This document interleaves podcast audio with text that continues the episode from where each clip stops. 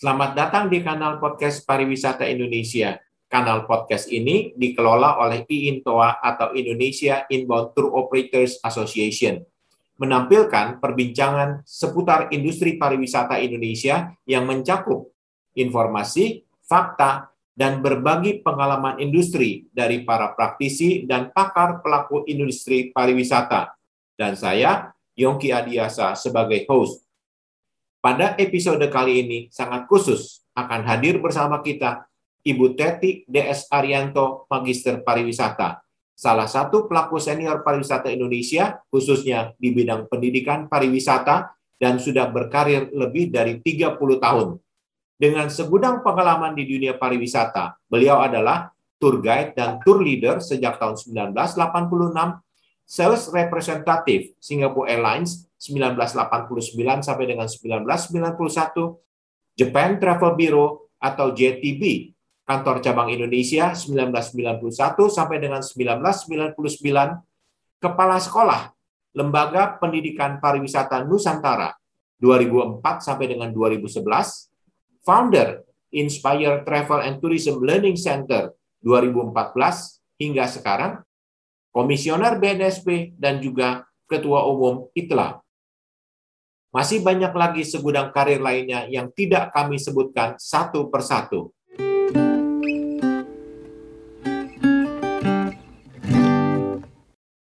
Para pendengar podcast Pariwisata Indonesia dan pemirsa YouTube yang berbahagia. Pagi ini kita akan berbincang lebih dekat dengan Ibu Teti DS Arianto yang saya kenal sudah cukup lama. Sejak tahun 1980-an saat karir bersama menjadi guide, tour leader, lintas pulau atau overland tour. Kadang saya menyapa beliau dengan panggilan langsung namanya dengan kapasitas sebagai teman. Kadang dengan panggilan Sisteti untuk kapasitas beliau sebagai sesama tour leader. Dan saya juga menyapa sebagai Bu Teti dalam kapasitas beliau sebagai Ketua Umum Indonesian Tour Leaders Association dan juga Komisioner Badan Nasional Sertifikasi Profesi. Mari kita mulai perbincangan kita pagi ini. Selamat pagi Bu Teti. Good pagi, selamat morning. Ya, mengawali obrolan serius tapi santai kita pagi ini, saya ingin mengulik sedikit mengenai profil Bu Teti. Saat kita bersama, pada saat itu sekitar tahun 1980-an, artinya lebih dari 30 tahun yang lalu, kita berada pada posisi yang sama sebagai guide kemudian sebagai tour leader. Setelah itu kita jarang saling ketemu. Saya berkip, saya berkiprah tetap di inbound tour dan nyambi sebagai tour leader outbound. Anda ke SQ, Color of Asia, GTB, dan kemudian masuk ke dunia pendidikan pariwisata. Bu Teti, ya. mari silakan berbagi nostalgia mengenai masa lalu. Silakan. Pak Yongki ini kan guruku. Jadi waktu overland inget gak? Saya kan masih kuliah ya, ya tahun ya. 84. Ya. Dan saya tandem sama Pak Yongki waktu itu sebagai apa ya tour leader magang ya Pak Yongki ya. Karena ya, ownernya ingin memastikan saya punya uh, keahlian seperti Pak Yongki gitu. Akhirnya dengan ilmu yang saya dapat dari Pak Yongki, kuliah saya bisa terbayarkan, Pak. Makasih ya, Pak. ilmu yang asal-asalan dari saya sih. Justru, Pak, ilmu soda gembira, Pak. Iya, Pak? Iya, betul. Soda gembira. Ya. Soda gembira, Pak. Iya. Uh -uh. Oke. Nah, setelah itu, uh, Bu Teti ke mana ya? Oke. Kan karena di kuliah itu harus iya. magang ya kan mau nggak mau kita apa namanya ditaruh gitu ya di ya. travel travel yang saat itu sangat butuh pak keahlian kita karena sekolah betul. kan dikit. Betul betul banyak sekolah hotel pak Yongki waktu itu. Ya betul. Sementara sekolah tour and travel dikit banget yang menghasilkan guide sama yang menghasilkan tenaga-tenaga tour and travel. Ya kebetulan ayah saya ke Amerika oke okay Terus ibu saya bilang, kamu nemenin deh ayah kamu. Kan lagi program belajar dua tahun gitu kan. Oke. Okay. Jadi pergilah aku sambil cari tempat magang Pak Yongki. Di Amerika? Di Amerika. Oke. Okay. dapatlah aku di sebuah tour travel namanya Discovery yeah. yang saat itu sedang beralih kepada teknologi ya okay. menggunakan sistem namanya Saber. Oke, okay, oke. Okay. Terus aku di sekolahin. Yeah. Nah, dari situ Pak Yongki kebuka tuh semua. Oh, ternyata dengan satu alat yeah. satu pencet tombol kita udah kuasai dunia kira-kira. Yeah. Itu inspirasinya. Ya, menarik, menarik, betul. Nah di Indonesia kan waktu itu di sekolahan belum belum, belum diajarin. Belum ada ya. Belum ada. Belum jadi, ada. Jadi kita dikasih buku-buku yang tebel tuh Pak Yongki ingat nggak? Ya. ABC lah. ABC guide, ya betul. Oh, oh, terus kemudian, aduh ya ampun, apa tuh uh, buat tiketing tuh ada ya. apalah nggak kerukuran. Sementara kalau dengan Saber ini kan cukup dengan entry-entry ya. Ya.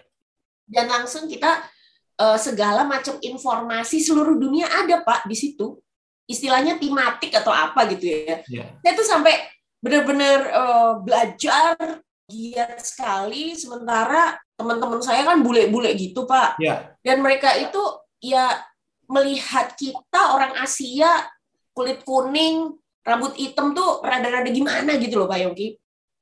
Di situlah saya belajar untuk apa ya istilahnya survive ya pak Yongki ya? Ya betul. Karena karena dulu orang ngomong sekarang sorry sekarang orang ngomong kompetisi kompetisi saya tuh nggak yakin dia tuh ngerasain nggak sih kompetisi? Saya tuh ngerasain pak. Ya. Sampai akhirnya I was the best in the class gitu ya karena saya harus buktiin diri. Ya nggak apa-apa kita anak bawang tapi ya kita bisa menguasai itu itu sih Pak Yongki nah setelah di Amerika saya magang segala macam saya dapat pengalaman ayah saya pulang duluan Pak Yongki oh ya Oh, oh. single fighter di sana. Ya gimana? Si travelnya nggak bolehin saya pulang lah, wong deket deket travel dia itu ada yeah. universitas pak, yang isinya itu mahasiswa Jepang yang okay. istilahnya, jadi waktu itu tuh udah ada sekolah tersebut di Jepang, di mana nanti separuh belajarnya itu di Amerika. Oke. Okay. Dan anak-anak Jepang itu pak, tiap minggu, masya Allah pak, duit duitnya nggak berseri pak. Oke. Okay. Nggak pergi ke mana-mana gitu. Nah, belinya sama saya. Kan seneng si pemiliknya. Laku yeah. kan? Yeah. Oh, oh. Yeah. Dia pergi ke Florida lah, ke Las Vegas lah. Kan waktu yeah. itu saya di Philadelphia ya. Iya. Yeah. Jadi Pak Yongki bayangin nggak? Laku keras Pak. Saya jual tour, saya jual paket apa segala macam. Bayangin saya bukan orang Amerika, tapi I really do understand the geography gitu ya. Yeah, yeah, Kemudian betul. product knowledge dari iya. tiap-tiap yeah. kota itu. Why? Because of that saber thing, Pak. Saya belajar terus. Gitu, oke, oke, oke. Menarik itu, sekali. Menarik oh. sekali.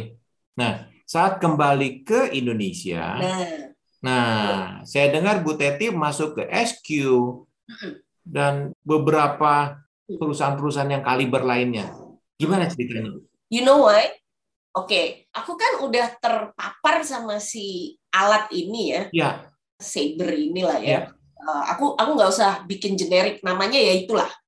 Nah saya cari-cari dong travel yang kira-kira ada alat itu nggak ada Pak Yongki, nggak ada. Betul, betul, Karena waktu itu belum. Belum. So ya. In the meantime saya coba apa lamar-lamar, terdamparlah saya di Colors of Asia Pak. Oke. Okay karena si bosnya itu udah mengarah ke sana jadi saya mau saya oh, mau oke okay. jadi selama ada visi itu saya mau pak karena kan kita udah kebuka kan wawasan yeah, kita iya yeah, iya yeah. dan kita waktu itu handle ya bapak tahu sendiri kan European marketnya banyak iya, sekali yeah, Yeah, sampai yeah. dia diakuisisi oleh sebuah grup besar kan yeah. nah di situ tuh si bosnya ini nggak naruh saya sebagai operation staff pak yeah saya tuh jadi sekretaris presiden direktur loh. Ini jadi sekretaris juga jadi advisor ya? Ya iyalah, tapi kan dari situ kita jadi belajar manajemen kan, how they think, how they operate, disiplinnya dia pak. Aku belajar disiplin dia pak, benar-benar luar biasa. Oke, okay, oke. Okay. Sampai akhirnya terbukalah lowongan di Singapore Airlines. Oke. Okay. Terus aku iseng, aku izin sama dia, Pak, sorry ya yang saya cari ini adalah ini apa digitalisasi ini saya cari ya, ya oke okay lah kata dia tapi I I really do hate to lose you gitu ya yeah, but but I want to broaden my horizon jadilah Pak di Singapore Airlines saya dapat alat yang namanya waktu itu Criscom, Pak. Ingat gak, Pak? Iya, betul. Jadi jadi dia punya reservation system, ticketing system yang belum baur dengan airline lain waktu yeah. itu. Kan yeah. masih sendiri-sendiri, Pak. Masih, masih sendiri-sendiri kan? semua ya, betul. Masih. So, ya udah. Dari situlah dan nama panggungku di SQ adalah Daisy loh, Pak. Yongki. Oh ya? Kan namaku tuh Teti Desi Arti kan.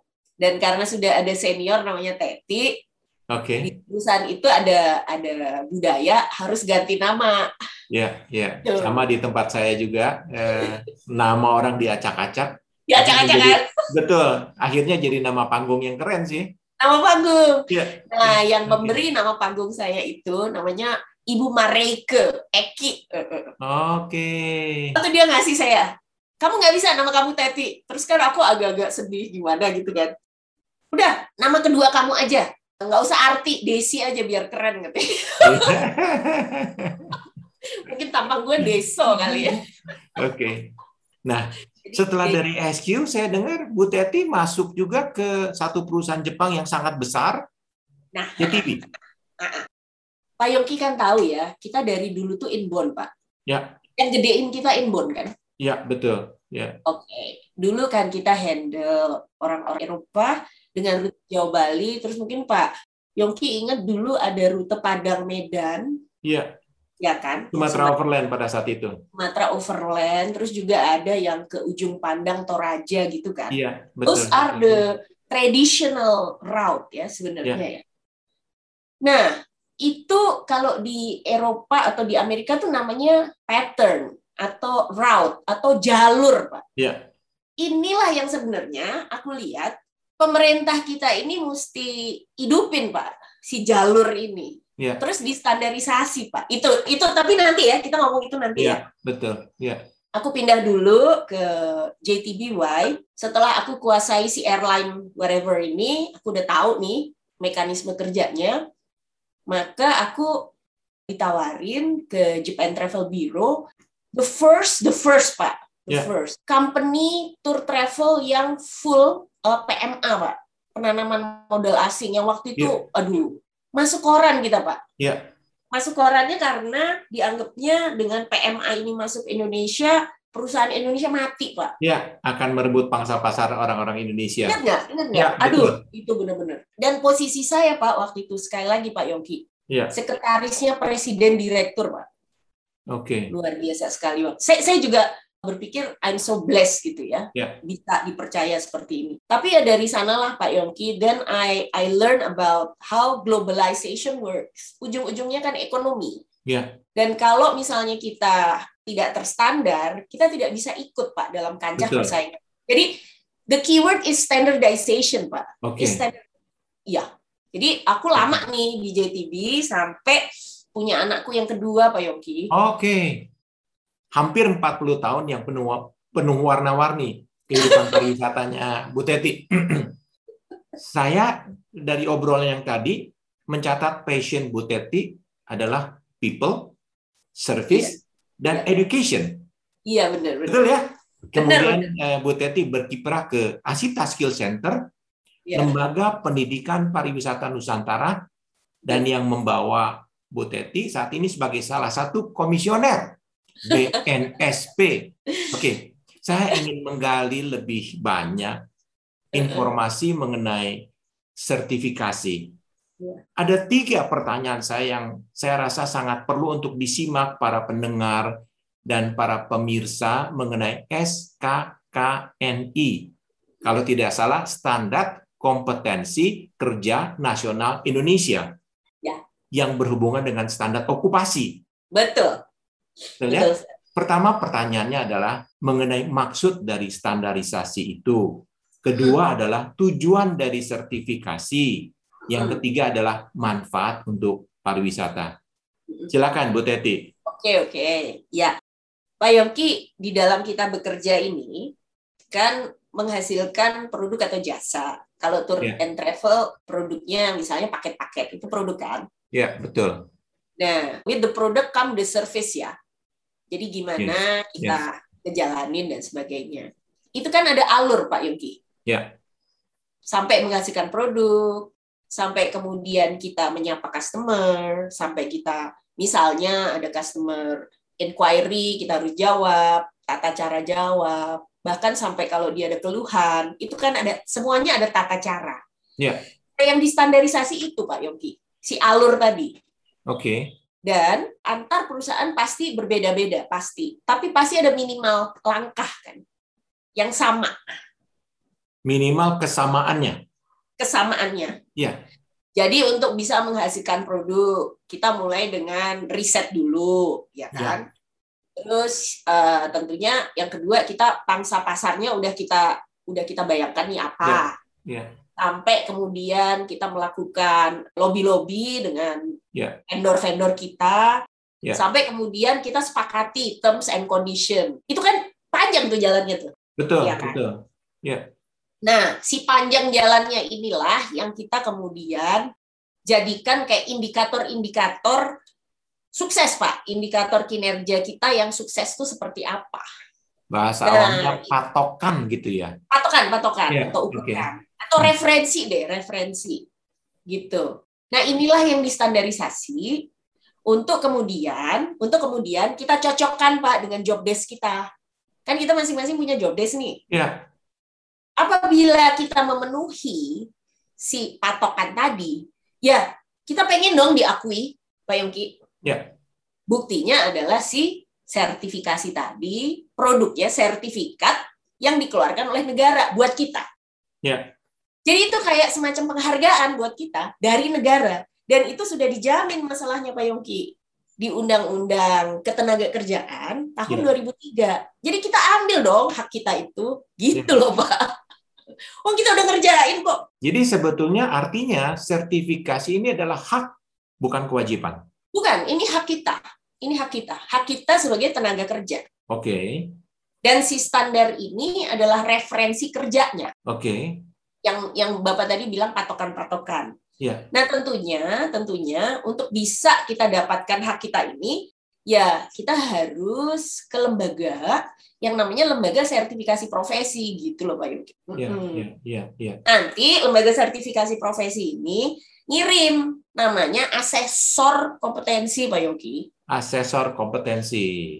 Ya, Pak Yogi asesor kan? Saya asesor. Ya. iya. Oke. Dan Pak Yogi melakukan penilaian kan ya, terhadap betul, betul. si nah. tolok ukur tadi dengan kinerja ya. Ya. Nah, belum terjawab semuanya, Bu Teti. Belum, belum. Ya. Pertanyaannya adalah, ini pemilik-pemilik perusahaan merasakan ada nggak manfaatnya untuk perusahaan dia? Oke, okay, oke. Okay. Bagi perusahaan, sertifikat atau tidak sertifikat, dia tetap nuntut tenaga kerjanya kompeten, benar nggak? Ya. Ya kan? Karena ada people yang menjadi resiko kalau dihandle sama orang yang nggak kompeten, udah dapetnya susah, people-nya lari, Pak. Oke, okay, oke. Okay. Jadi bagi pemilik perusahaan, bagi dia ya, yang penting orangnya kompeten deh. Gitu. Jadi terserah si owner-owner, Pak. Karena ini hak melekat kepada si tenaga kerjanya, yeah. jadi sertifikat ini kan nggak dipegang owner. Jadi cara hmm. pandangnya aja, Pak Yongki. Oke. Okay. Tapi kita nggak bisa bilang, owner nggak peduli, owner peduli justru. Okay. Sangat peduli. Oke. Okay. Karena persyaratan sekarang untuk mengisi eh, jabatan-jabatan ditanya, kamu punya nggak sertifikat kompetensi? Oke, okay. oke. Okay. Nah, sementara istilah kompetensi ini, istilah kompetensi ini uh masih belum terlalu familiar uh di kuping para pelaku, khususnya, uh maaf saya katakan pelaku old fashion yang senior senior yeah, yeah. itu. Yeah. Ada yang salah kasih? apakah memang sosialisasinya kurang atau ya. memang mereka bilang oh nggak usah nggak usah ikut nanti kalau staff saya sudah kompeten nanti dibajak orang hmm, ya mungkin diksinya pak oke okay. cara penyampaiannya dari pemerintah kan yeah. sehingga seolah-olah dipikirnya ini program pemerintah padahal ini kan pemberdayaan masyarakat pak ya yeah. yeah. Wong standar ini asalnya juga dari industri kok dikonvensikan juga oleh industri. Jadi okay. mungkin mm -mm, mungkin masih belum tersosialisasi dengan baik. Tapi saya ya. lihat sekarang ini Pak tata kelola untuk perizinan, Pak. Ya. Itu udah nuntut, Pak. Oke. Okay. Jadi kalau kamu nggak punya, gitu kan? Ya. Kamu nggak bisa menamakan diri kamu dengan misalnya biro perjalanan wisata gitu. Udah udah sih Pak, udah udah dikaitkan. Okay. Tapi prosesnya kan itu about almost 20 years ya. Iya. Saya tuh dapat amanah di Asita Skill Center itu karena gegarannya Pak uh, Syarman Syarif. Pak Syarman Syarif, senior kita di pariwisata. Sekjen, sekjen. Iya. Yang ketua umum DPP Asita dulu Ibu Meiti Robot. Ibu Meiti Robot, oh. ya. Oh. Dan pandangan mereka itu jauh, jauh ke depan, Pak. Ya. Saya ngelihat jadi saya itu terus terang aja ya, Tuhan mempertemukan saya dengan visioner-visioner yang sama visinya gitu loh Pak Yongki. Ya. Jadi saya ngelihat cita-cita itu ya saya ikut. Pak Paman tuh jauh banget. Dulu tuh saya nggak ngerti loh dia ngomong apa gitu standar. Nggak apa ini, ini orang ngomong apa sih gitu. But then karena ada istilah ya Pak Yongki ya. Iya. Allah bisa karena biasa itu loh Pak. Iya. Iya, ya. Seben sebenarnya itu sih. Jadi konsistensi Pak Yongki. Since 1999 ya aku okay. berhenti dari Japan Travel Bureau, masuk ke dunia pendidikan lewat sebuah sekolah tinggi pariwisata, lalu kemudian terjun ke industri training center itu juga yeah. karena itu juga karena visi-visi tadi Pak. Kita nggak bisa cuma gini-gini aja Pak Yoki, gitu kan. Jadi itu sih. Oke, okay, oke. Okay. Sekarang mau tidak mau COVID ini terjadi, pandemi eh, terjadi, dan pariwisata harus saya katakan tengkurap sementara mati suri. Iya, ya. Apakah sertifikasi ini masih perlu? Oke, oke. Oke, oke. Oke, kembali lagi. Sertifikasi ini dasarnya standar kan, Pak Yongki? Ya. Sebenarnya yang ada di sertifikat itu kan si standar tadi. Jadi yang penting itu si standarnya, Pak Yongki. Justru dengan adanya COVID ini, yang tadinya tugas pekerjaan kita mungkin cuma 5 atau 10 gitu ya. 5 sampai 10 lah. Kan dengan adanya Covid ini tugas pekerjaan kita nambah kan? Iya. Nah, ini saya kaitkan dengan kompetensi tadi Pak Yuki nanya. Ted sebenarnya kompetensi apa sih? Kompetensi itu kan gabungan antara pengetahuan, keterampilan sama sikap kerja ya. sesuai standar. Kan itu. Jadi karena dia gabungan tuh istilahnya kalau Pak Yongki bayangin buletan ada tiga, maka di antara tiga buletan itu kan ada irisan-irisan ya Pak? Iya, betul. Antara pengetahuan dengan keterampilan, antara keterampilan dengan sikap kerja, antara sikap kerja dengan pengetahuan itu saling berkaitan Pak. Iya.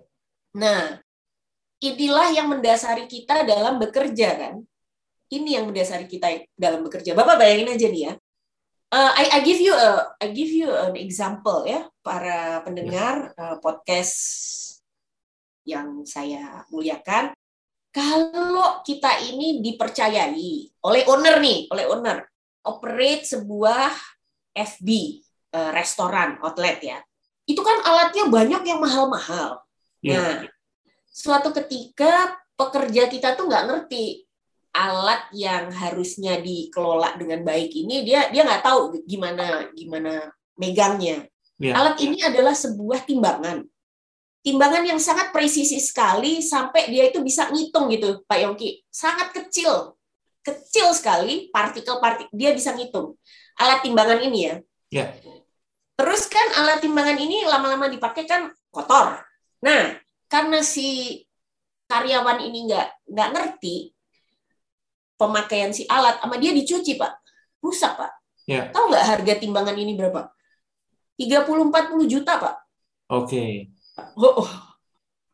itu kan kompetensi pak Yuki oke oke oke ya ini analogi aja ya analogi ya, yang ya. bisa diterima bisa diterima oke okay. nah kalau tour and travel kalau tour ya. and travel tour leader ya Ya. Kita kan mau nggak mau ujung tombaknya si travel nih. Ya. Ketika udah di lapangan, anything goes wrong, ya. jatuhnya yeah. ke siapa? Ke travelnya? Enggak, ke tour leadernya. Oke. Okay. Salah tour leadernya membuat decision dan tanpa konsultasi dengan kantor. Apa yang terjadi Pak Yongki? Bubar ya. kan? Iya, iya, kacau, kacau. Itu loh maksudnya kompetensi itu itu, Pak. Ada alur, ada tata cara, ada tata kelola. Iya, Ini uh -uh. lebih memperjelas eh, tentang apa manfaat dari kompetensi. Jadi tidak benar artinya kalau seseorang yang sudah kompeten itu berarti nanti mudah dibajak karena bagaimanapun seseorang yang skillful itu pun pasti bisa dibajak oleh perusahaan lain. Nah, kira-kira gambarannya seperti itu, bukan karena kompetensi, bukan karena dia punya sertifikat kompetensi, maka dia mudah dibajak. Kira-kira gitu mungkin statementnya ya. Oke. Okay. Iya. iya. Eh, kita masuk ke pertanyaan berikutnya, Bu Teti. Ya. Saya me me menyimak bahwa Bu Teti termasuk salah satu orang Indonesia di bidang pariwisata yang mengenal digitalisasi itu waktu di Amerika dulu. Oke, okay. berdasarkan hal-hal tersebut, apa sih menurut Bu Teti yang harus kita lakukan para pelaku pariwisata yang masih kuat bertahan nih dari deraan pandemi 19 yang berhubungan dengan pariwisata di era digitalisasi? Oke, okay. uh, Pak Yongki ternyata ya digitalisasi ini satu kata, tapi itu itu Bapak bayangkan sebuah iceberg, Pak. Jadi digitalisasi ini hanyalah the tip of the iceberg. Ternyata kalau kita lihat kedalamannya luar biasa, Pak. Banyak sekali yang harus kita pelajari, Pak. Nah, inilah yang harus kita mau, Pak, beradaptasi. Berdamailah kita kita belajar misalnya ya digital marketing walaupun yeah. dua kata tuh tapi ya ampun Pak Yongki ternyata mudah, ya.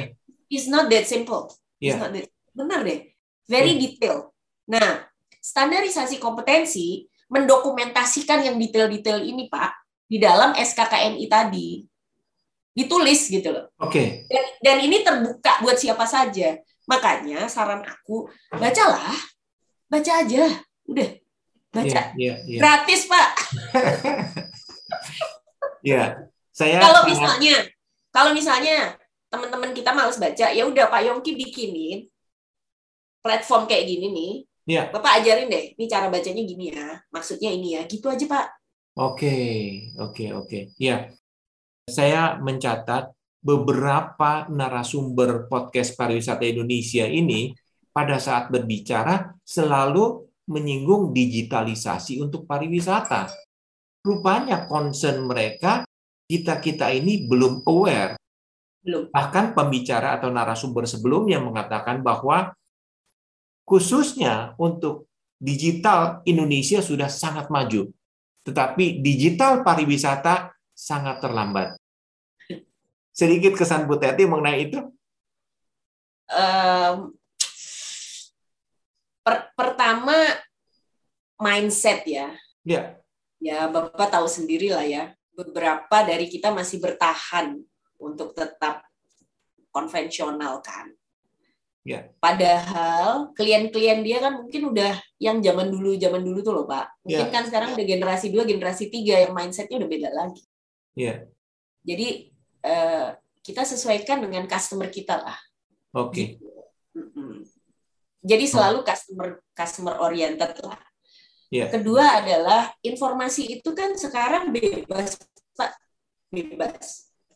Yeah. Cuma customer tuh pengen balik ke kita tau nggak kenapa Pak Yogi? Karena kita mampu mengkurasi informasi yang bisa dipercaya. Reliabilitasnya ada di kita. That's why they come back to us. Ya, yeah, itu yang penting ya. For a professional judgment, yes. Yeah, yes. Yeah, they, they come back. Itu Pak. Nah, ya. itulah kompetensi. Okay. Mari, mari. Let's mari tidak usah alergi dengan kata kompetensi. We are doing it already gitu. Ya, ya. Oke, okay. baik. Luar biasa sekali pemaparan yang begitu mendalam. Masih banyak teman-teman kita di bisnis pariwisata berpikir gaya lama, gaya sebelum terjadi pandemi. Sebagai pertanyaan akhir dari diskusi kita di pagi ini, menurut Bu Teti, apa yang harus dipersiapkan atau dilakukan agar pelaku pariwisata terus ini kalimatnya bagus nih dari Bu Teti ini survive, strive dan thrive. Bertahan hidup, berjuang dan berkembang.